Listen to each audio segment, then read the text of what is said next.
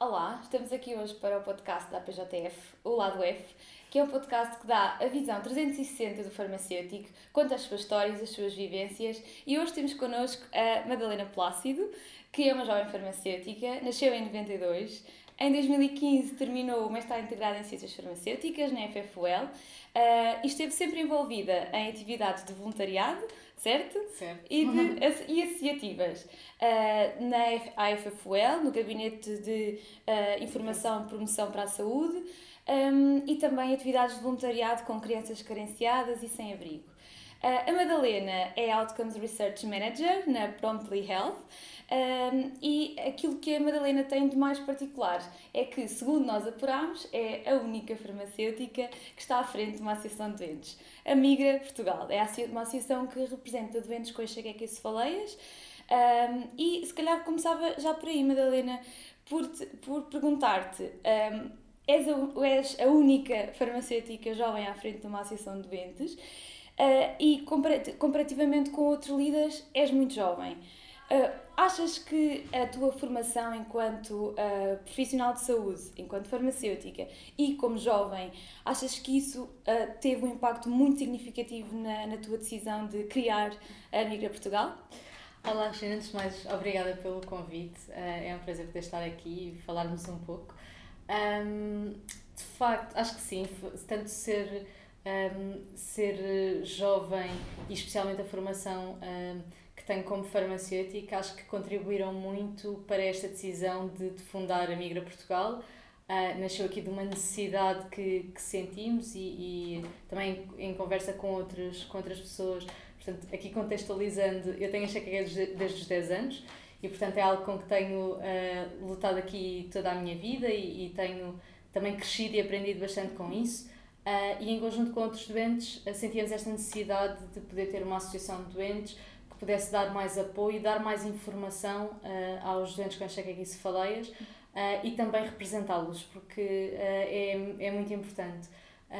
e acho que sim, porque o facto de ter uma formação mais na área da saúde deixa-me mais à vontade para compreender um bocadinho mais tanto a doença como também a terapêutica, tudo o que está envolvido na gestão uh, de uma doença um, e também acho que o dinamismo, a experiência de associativismo que tive para trás, que acho que foi muito importante, um, acabou por dar esta dinâmica, esta vontade para, para conseguir criar uma, uma associação. Excelente. E a associação foi criada muito recentemente, foi em 2019, num dia muito especial, certo, Madalena? Sim, ela foi criada em 2019 uh, eh, no dia do cérebro, dia 22 de julho, e foi, e foi lançada uh, no Dia Europeu da Ação da Enxaqueca, que é uh, 12 de setembro. Uhum. Uh, foi aqui uma, uma jornada para conseguirmos lançar a associação, é sempre um desafio que a parte mais burocrática da coisa acaba por ser. E qual foi o principal? Foi a parte burocrática, o principal desafio uh, na fase inicial? Sim, sim acho que uh, o principal desafio foi esse, porque nós queríamos, queríamos muito, uh, mas éramos doentes que não nos conhecíamos, tínhamos algo alguns deles em comum, uh, conhecemos através de plataformas digitais e, portanto, é sempre muito mais difícil o arrancar com uma coisa nova, não tendo um grupo sólido, acaba por ser mais difícil e, portanto, eu acho que uh, o desafio foi enfrentar tantos, uh, tantas partes burocráticas e dificuldades à criação da própria associação. Uhum. depois, quando finalmente conseguimos ultrapassar uh, essa parte. Também confesso que tivemos muita ajuda aqui, tanto a Sociedade Portuguesa de Cefaleias, um, como até de outras associações de doentes, uh, que nos permitiu começar a perceber como é que as coisas funcionam e começar a, a ter uma nova dinâmica com um plano de atividades, começar a, a criar coisas novas. Um, e eu acho que essa parte de criar coisas novas, já trazendo um bocadinho a experiência do associativismo e a dinâmica toda a equipa, uhum. uh, foi, foi bastante mais fácil. O problema eh, foi mesmo conseguir eh, ultrapassar a parte da criação em si, dos estatutos, de agora ultimamente queremos mudar para a IPSS, todas estas partes mais burocráticas também saem um bocadinho mais fora daquilo que é o nosso know-how, claro. que é muito mais virado para a área da saúde. É muito mais fácil, um, e especialmente eu sinto que com, com a minha formação, é muito mais fácil pensar em atividades, como é que podemos apoiar os doentes, o que é que precisamos de fazer. Que é que Algo mais prático, não é? Algo mais concreto. Pegar nas coisas e ir para a frente, isso, isso é muito mais fácil. Então, essa, essa parte, o facto de teres tido experiências de voluntariado e associativas, essa parte do fazer acontecer as, as iniciativas, achas que isso foi o que teve mais peso na tua experiência uh, passada? Sim, isso sem dúvida, porque eu acho que o associativismo é, é uma ótima escola para qualquer pessoa, para, para qualquer situação, uhum. uh, porque põe-nos muito mais cedo à prova uh, e ensina-nos a, a fazer as coisas, a criar coisas novas. Um, e, e, eu acho que foi aqui foi fundamental porque nós criámos a associação do zero não tínhamos nenhuma referência uhum. para dar continuidade uh, tivemos de criar nós próprios esse, essa referência e por isso toda tudo aquilo que aprendi para trás em termos de associativismo uh, e de voluntariado, de fazer acontecer atividades com muito pouco orçamento, um, acabou por ser essencial, claro. claro, sim. claro que sim, imagino. E a vossa equipa é uh, toda ela, acredito, muito dinâmica e, e que se tenha juntado toda com um objetivo uh, muito concreto, não é? De fazer acontecer algo que vocês se revêem acima de tudo enquanto doentes e, e pessoas que vivem com, com enxaqueca. Um, precisamente o facto de a enxaqueca ter uma maior prevalência em pessoas com idade ativa, um, com base na tua experiência até agora, quem é que procura mais associações de doentes e, em particular, a Migra Portugal? Um, eu acho que ainda existe um bocadinho. Um, e aqui, se calhar, muito influenciado pelo contexto da enxaqueca, que, que acaba por por uma grande parte dos doentes ainda não é aceito como uma doença uhum. um, e, e, de facto é uma das mensagens que nós tentamos passar mais é que é uma doença neurológica é necessário embora não de um ponto de vista negativo claro mas é necessário ter uma atitude de necessidade de tratamento de acompanhamento médico de encarar de frente uh, e de um, tentar minimizar o impacto da doença uh, infelizmente ainda há muitas pessoas que tentam esconder, que tentam fugir do assunto e não, e, e, e não encarar como uma, como uma doença. Embora tenha imenso impacto, uh, continuamos a, a ver Sim. muito uh, a questão de ah, a minha mãe já tinha, portanto eu também tenho, é uma coisa natural.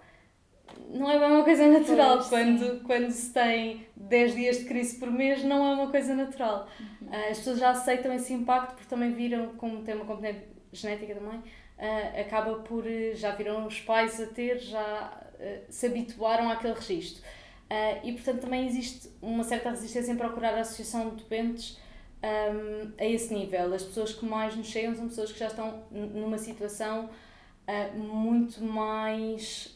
Um, não queria usar a palavra desesperada, mas acaba por ser pois. muito mais okay. um, impactante que não conseguem resolver um, que precisam de apoio, uhum. que um, têm dúvidas que não conseguem encontrar soluções ou não conseguem encontrar apoio médico, portanto, são mais essas as pessoas que, que nos chegam. Uhum. Um, nós gostávamos muito de conseguir também mudar um bocadinho essa mentalidade, porque uma associação de doentes tem de ser para todos os doentes e em diversas fases e pessoas com diversos impactos da doença uhum. uh, beneficiam sempre de informação, de conseguir gerir melhor uhum. um, a doença e, portanto, seria importante conseguir chegar a mais pessoas nesse, nesse sentido. Sim, então diria que aqui a falta de informação sobre a doença, não só para as pessoas com doença, mas também para as pessoas que, que as rodeiam, não é? Que não entendem e podem não perceber muito bem os, os meandros de, daquilo que é viver com, com enxaqueca, que é de facto uma doença e não é apenas uma dor de cabeça, não é? Sim, que a importância que tem esta vertente de disease awareness que vocês também fazem e que partilham eh, nas vossas redes sociais e que vão fazendo ações de formação, eh, não propriamente só dirigidas a, a, a profissionais de saúde ou, ou, pessoas com doença. Sim, também. temos feito para, para, várias, para vários públicos. Uhum. Uh, já fizemos aqui algumas coisas em conjunto com, com a Ordem para farmacêuticos. Vou passar a publicidade, está agora a ver um curso de enxaquecas e cefaleias, que é bom que os farmacêuticos façam, porque acho que é, é, é interessante para conseguirem compreender um bocadinho uh, este impacto e foi feito em conjunto com, com a Migra, dá ali uma perspectiva um bocadinho diferente do que é que é a doença vivida na primeira pessoa.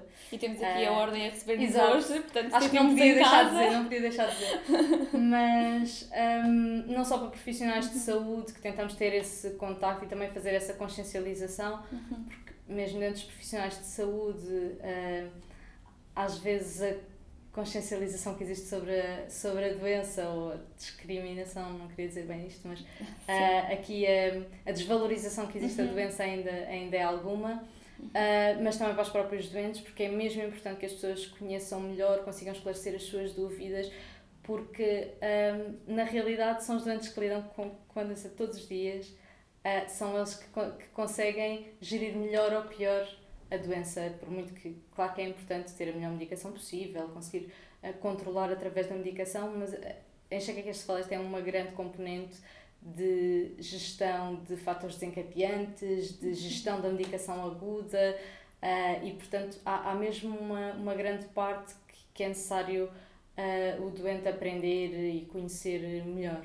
Uhum. Uh, e eu acho que às vezes há, há muita coisa que nós, enquanto especialmente enquanto farmacêuticos, já damos por adquirida essa informação, mas a verdade é que a literacia em saúde em Portugal ainda é bastante baixa uhum. uh, e é necessário conseguir fazer chegar esta informação uh, aos doentes. Sim, nós temos um papel próximo das pessoas, portanto temos essa, esse, no fundo essa função, essa missão de, de, de atuar na literacia em saúde Exato. e também acredito que na área de, das, das enxaquecas e cefaleias um, a informação está sempre a ser atualizada, portanto, nós temos que nos atualizar aquilo que aprendemos. Uh, pode não ser aquilo que é o, o state of the art de, da informação. Devido ao teu papel na Migra Portugal, enquanto presidente, tens tido uma maior exposição mediática e na comunicação social. Como é que tem sido essa experiência e como é que te preparas? Desafiante, tem sido desafiante, obviamente. Era uma coisa que não, que não estava minimamente habituada, que, que não tive nenhuma preparação, nenhuma formação para isso. Um, mas basicamente, eu, na primeira entrevista que fui de televisão, um, estava com a doutora Raquel e ela disse-me assim: Ok, pensa assim em três tópicos uh, que, que sejam importantes dizeres e concentra-te nisso.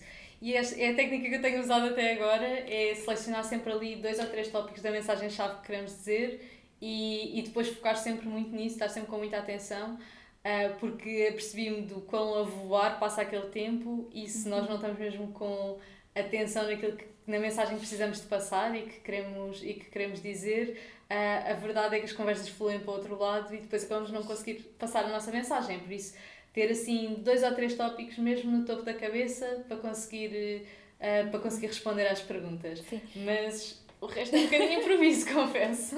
Porque é uma oportunidade única, não só de falar sobre, sobre a Amiga Portugal, mas também de falar sobre, sobre a doença, sobre o impacto da doença. Portanto, é um momento de disease awareness que, é, que tu tens esse Sim. papel uh, e que é tão importante. Sim, é mesmo um momento importante para nós, uh, para conseguirmos passar essas tais mensagens, tanto de um, informar, de disease awareness, como também de conseguir. Um, no fundo, mostrar a alguns doentes que podem, têm aqui um sítio onde conseguem buscar mais informação e apoio, porque a verdade é que muitos doentes não nos conhecem e é, e é importante este passo de divulgação uhum. uh, para que os doentes possam saber onde, onde ir buscar mais informação, onde procurar apoio, uh, também para sensibilizar, é uma das nossas grandes lutas, é, é essa parte de disease awareness, uh, porque em, em enxaquecas cefaleias continuam a ser associadas a só uma dor de cabeça uhum. e precisamos mudar um bocadinho essa mentalidade e mostrar uh, aquilo que é, que é uma doença um bocadinho invisível, por isso é muito difícil de conseguir passar essa informação uh, e, portanto, mostrar um bocadinho uh, o, que é que é, o que é que é esse impacto um, uhum. e também representar, representar os doentes também é isso, é trazer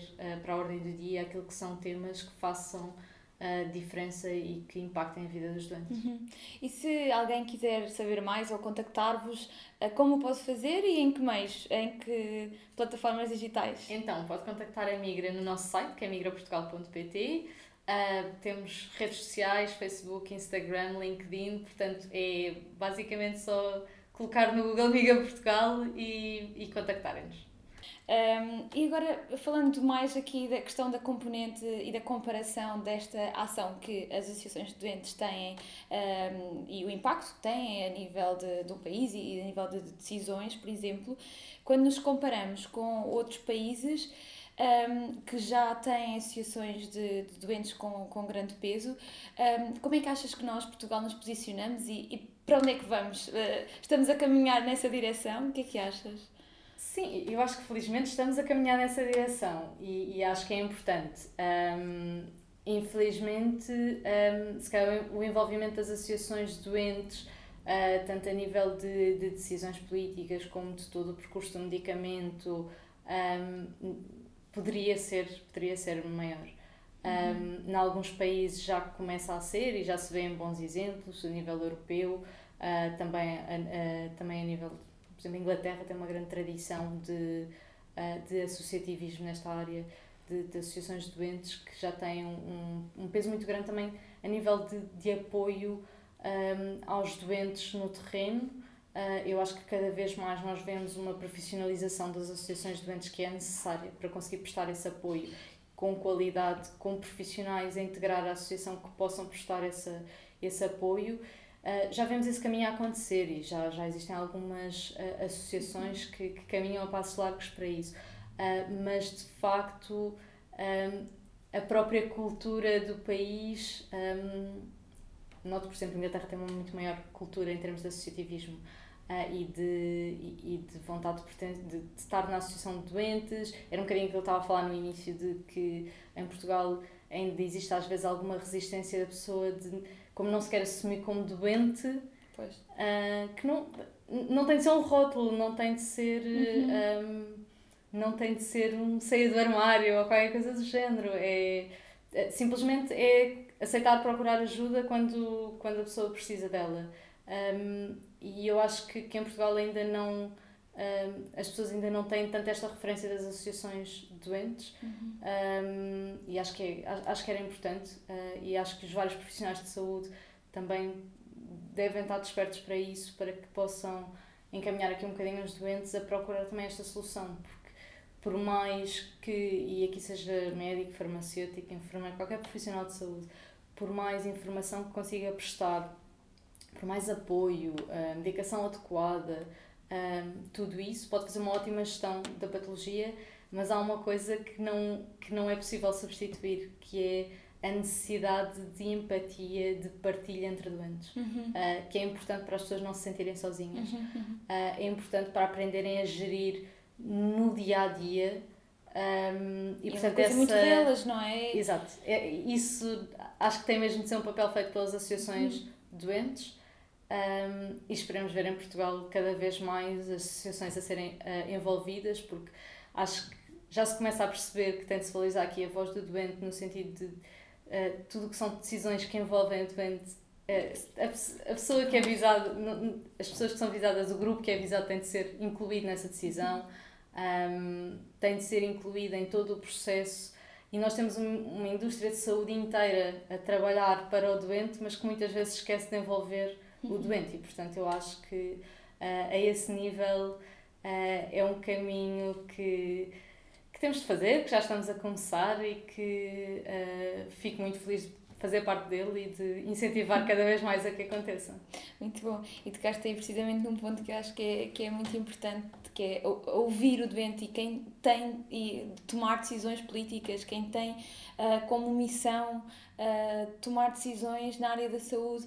Então, ouvir o doente é para quem nós estamos a trabalhar poder ter a certeza que estamos a trabalhar na direção certa e, portanto, eh, aqui este papel de, de representação que associações de doentes como a Briga Portugal têm, de uma representação que ajuda a orientar é, melhores decisões políticas, melhores decisões na área da saúde, é fundamental e é, é louvável o trabalho que vocês têm feito também na área das enxaquecas e das cefaleias.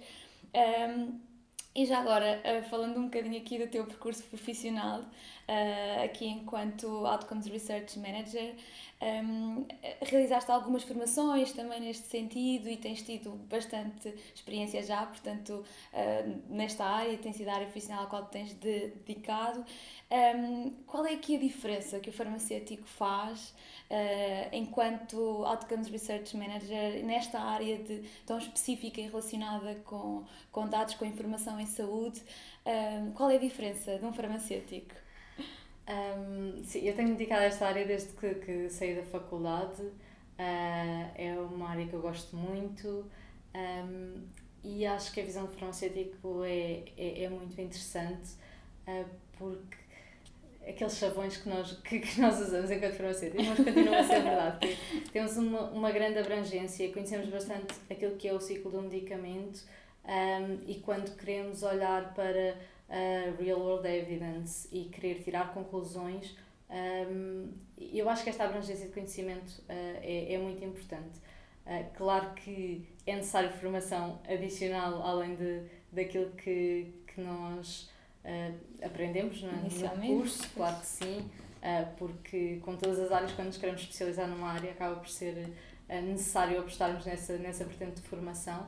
Um, mas de facto também esse background que, que o farmacêutico tem acho que nos ajuda a dar um maior significado àquilo que vemos nos resultados, nos, nos resultados em saúde, nos dados e a conseguir compreender um, o que é que poderão significar, não é? dar aqui um, um, significado e uma consequência a isso, porque todo o objetivo de termos uh, real world evidence é efetivamente depois conseguir um, que isso se, se repercuta na, em alguma coisa positiva, dar uhum. um maior valor, uh, e agora já se fala muito em value-based healthcare, uhum. uh, portanto, conseguir um, que direcionar o, os sistemas de saúde para aquilo que vai trazer maior valor ao doente.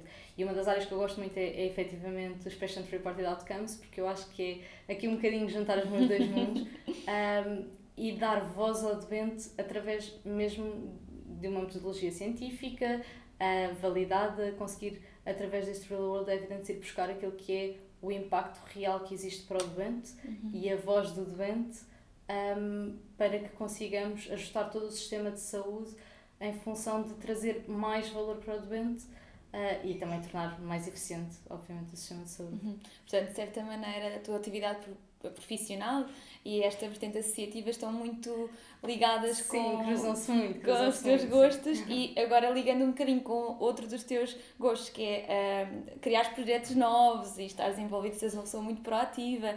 Um, aqui a, a, a, empresa na qual colaboras é uma startup.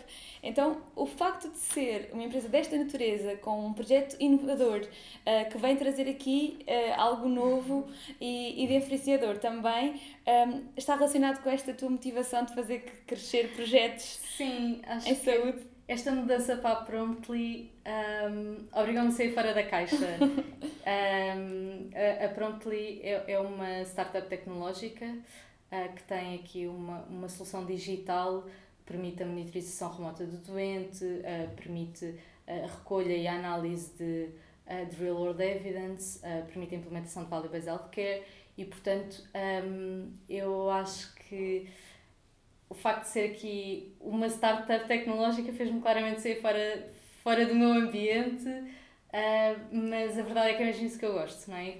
Criar coisas novas um, e, e acho que efetivamente esta fase de, de startup uh, que se caracteriza muito por estar sempre em constante crescimento, em constante inovação, sempre a procurar novos, novos desafios, novas soluções. Um, é aquilo que me faz levantar da cama, sem dúvida. é bom termos é essa motivação, não é? Em várias vertentes, vertente profissional, vertente pessoal, termos essa motivação e neste caso faz essa conjugação. Um, e, e, falando aqui desta conjugação, uh, portanto, já nos disseste que és doente desde os 10 anos, és uma pessoa que vive com enxaqueca desde os 10 anos. E, portanto, como é que é gerir a tua vida profissional, a tua vida pessoal, esta vida associativa? Qual é o maior desafio, ou dos maiores desafios? O maior desafio, sem dúvida, é tempo. É tempo, pois. É tempo, claro que sim. Uh, mas também, como estás a dizer, desde os 10 anos que tenho enxaqueca, já passei por fases em que cheguei a ter mais de 15 dias de crises por, por mês e fiz o meu curso assim, portanto, também já estou habituada aqui a um certo desafio uh, de conseguir concretizar as coisas, um, nem sempre com o tempo que gostaria. Um, e às vezes só, só com metade do tempo. Mas um, sem dúvida que é, esse, que é esse o grande desafio. Uh, mas quem corre por gosto não cansa, não é? eu acho que as coisas se conjugam. Acho que com definindo prioridades e, e tentando gerir as coisas e com, com gosto por aquilo que se faz, acho que as coisas acabam por se gerir e se encaixar. Um, mas sim, sem dúvida que é esse o desafio, conseguir chegar a todo lado. E, e conhecendo, percebe-se a motivação e aqui todo o orgulho naquilo que estás a criar, uh, aquilo que te move, que realmente uh, sentes que o trabalho tem valido a pena, portanto... Sim, sem é, dúvida, e sem dúvida. Isso é muito positivo quando estamos a construir projetos, e ainda por cima projetos que envolvem uh, outras pessoas, portanto, outras pessoas com doença, que envolvem uma, uma criação de uma associação, tudo isso, e portanto é bom sentir esta é. energia de alguém que está motivado. Sim, isso sem dúvida, que acho que por mais uh, esforço que seja necessário, no final consigo sentir mesmo isso, que, que compensa. e agora, porque nós conhecemos um bocadinho mais do outro lado da Madalena, temos aqui umas perguntas um, ehm, e gostávamos de saber uh, uma pessoa que te inspire. Há muitas pessoas que me inspiram. Eu acho que, que, se, não fosse, se não fosse isso, não tinha chegado aqui. Acho que há, há, há muitas pessoas que me inspiram, que me motivam mas se calhar lembravam assim de duas. Um, uma delas é a minha mãe, uh, que é farmacêutica, que me motivou de certa forma, uh, não influenciou, mas que me inspirou uh, a vir para este curso de Ciências Farmacêuticas. Um, certamente te apoia muito. Sim, que me apoia muito e, e também que acho que me mostrou pelo exemplo um, esta vertente de, da preocupação pelas outras pessoas. Uhum. Um, e eu acho que isso, sem dúvida, foi uma coisa que, que, que me inspirou muito e que fez toda a diferença na minha personalidade uh, hoje em dia. A outra pessoa é a doutora Raquel Gil Gouveia, que é uma das neurologistas especialistas em cefaleias da Sociedade Portuguesa de Cefaleias, um, e que foi uma das pessoas que me motivou muito um, a criar a Migra uh, e que, que me inspirou muito pela dedicação que tem aos doentes um, a conseguir ultrapassar ali as dificuldades e, e, de certa forma dar esta força para conseguirmos criar a associação. Muito bem, muito inspirador também, Madalena. E agora, um hobby teu? Viajar, sem dúvida. Sem dúvida. Uh, agora agora em pausa. É? Mas é uma das coisas que mais gosto de fazer, sim. E então, e a cadeira do mix, aquela que era a tua favorita? a cadeira.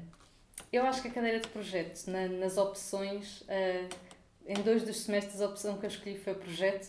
Uh, e é um, uma cadeira que me permitiu iniciar-me aqui um bocadinho à investigação, perceber aquilo que gosto, dar estes primeiros passos em termos de, de investigação e foi sem dúvida aquilo que me fez uh, depois ter a certeza que queria outcomes research e começar a traçar um percurso mais nesta área. Uhum. E qual é o livro e o filme que mais gostas? O livro e o filme. Um, então, o livro eu diria Se Isto é um Homem, de Primo V, e filme O Milagre de Anne Sullivan. São, tanto um como o outro, são histórias e exemplos de superação uh, e também um bocadinho um filme e um livro que me inspiram. ok.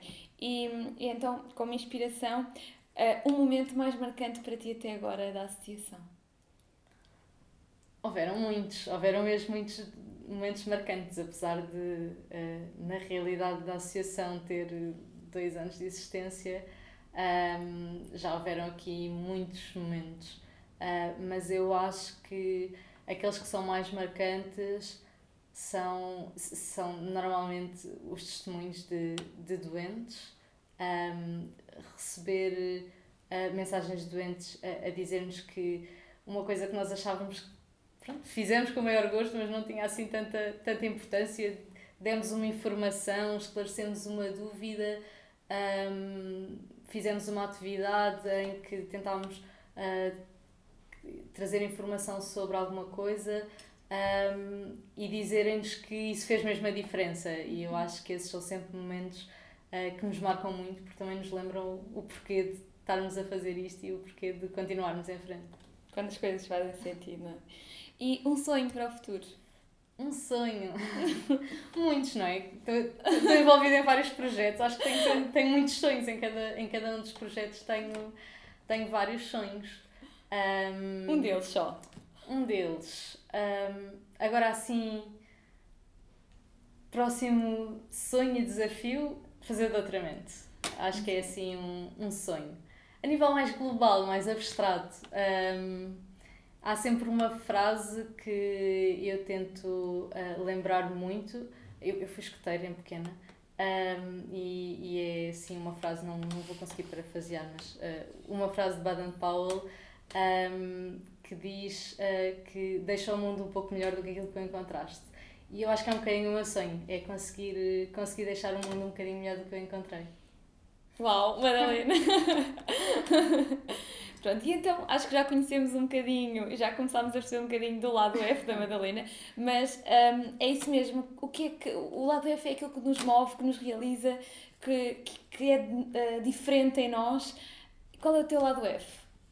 O meu lado F. Um, acho que aquilo que me move e que me motiva uh, é conseguir realmente fazer a diferença uh, na vida de de algumas pessoas, apoiar, ajudar, ajudar pessoas quando, quando precisam, e eu acho que foi muito isso que me motivou um, a criar a associação, uh, por sentir que, que havia essa necessidade. Por isso, eu acho que sim, é conseguir ajudar. Boa. Obrigada, Madalena. Obrigada. Muito obrigada. E espero que gostem de conhecer o lado F e a Madalena. Obrigada.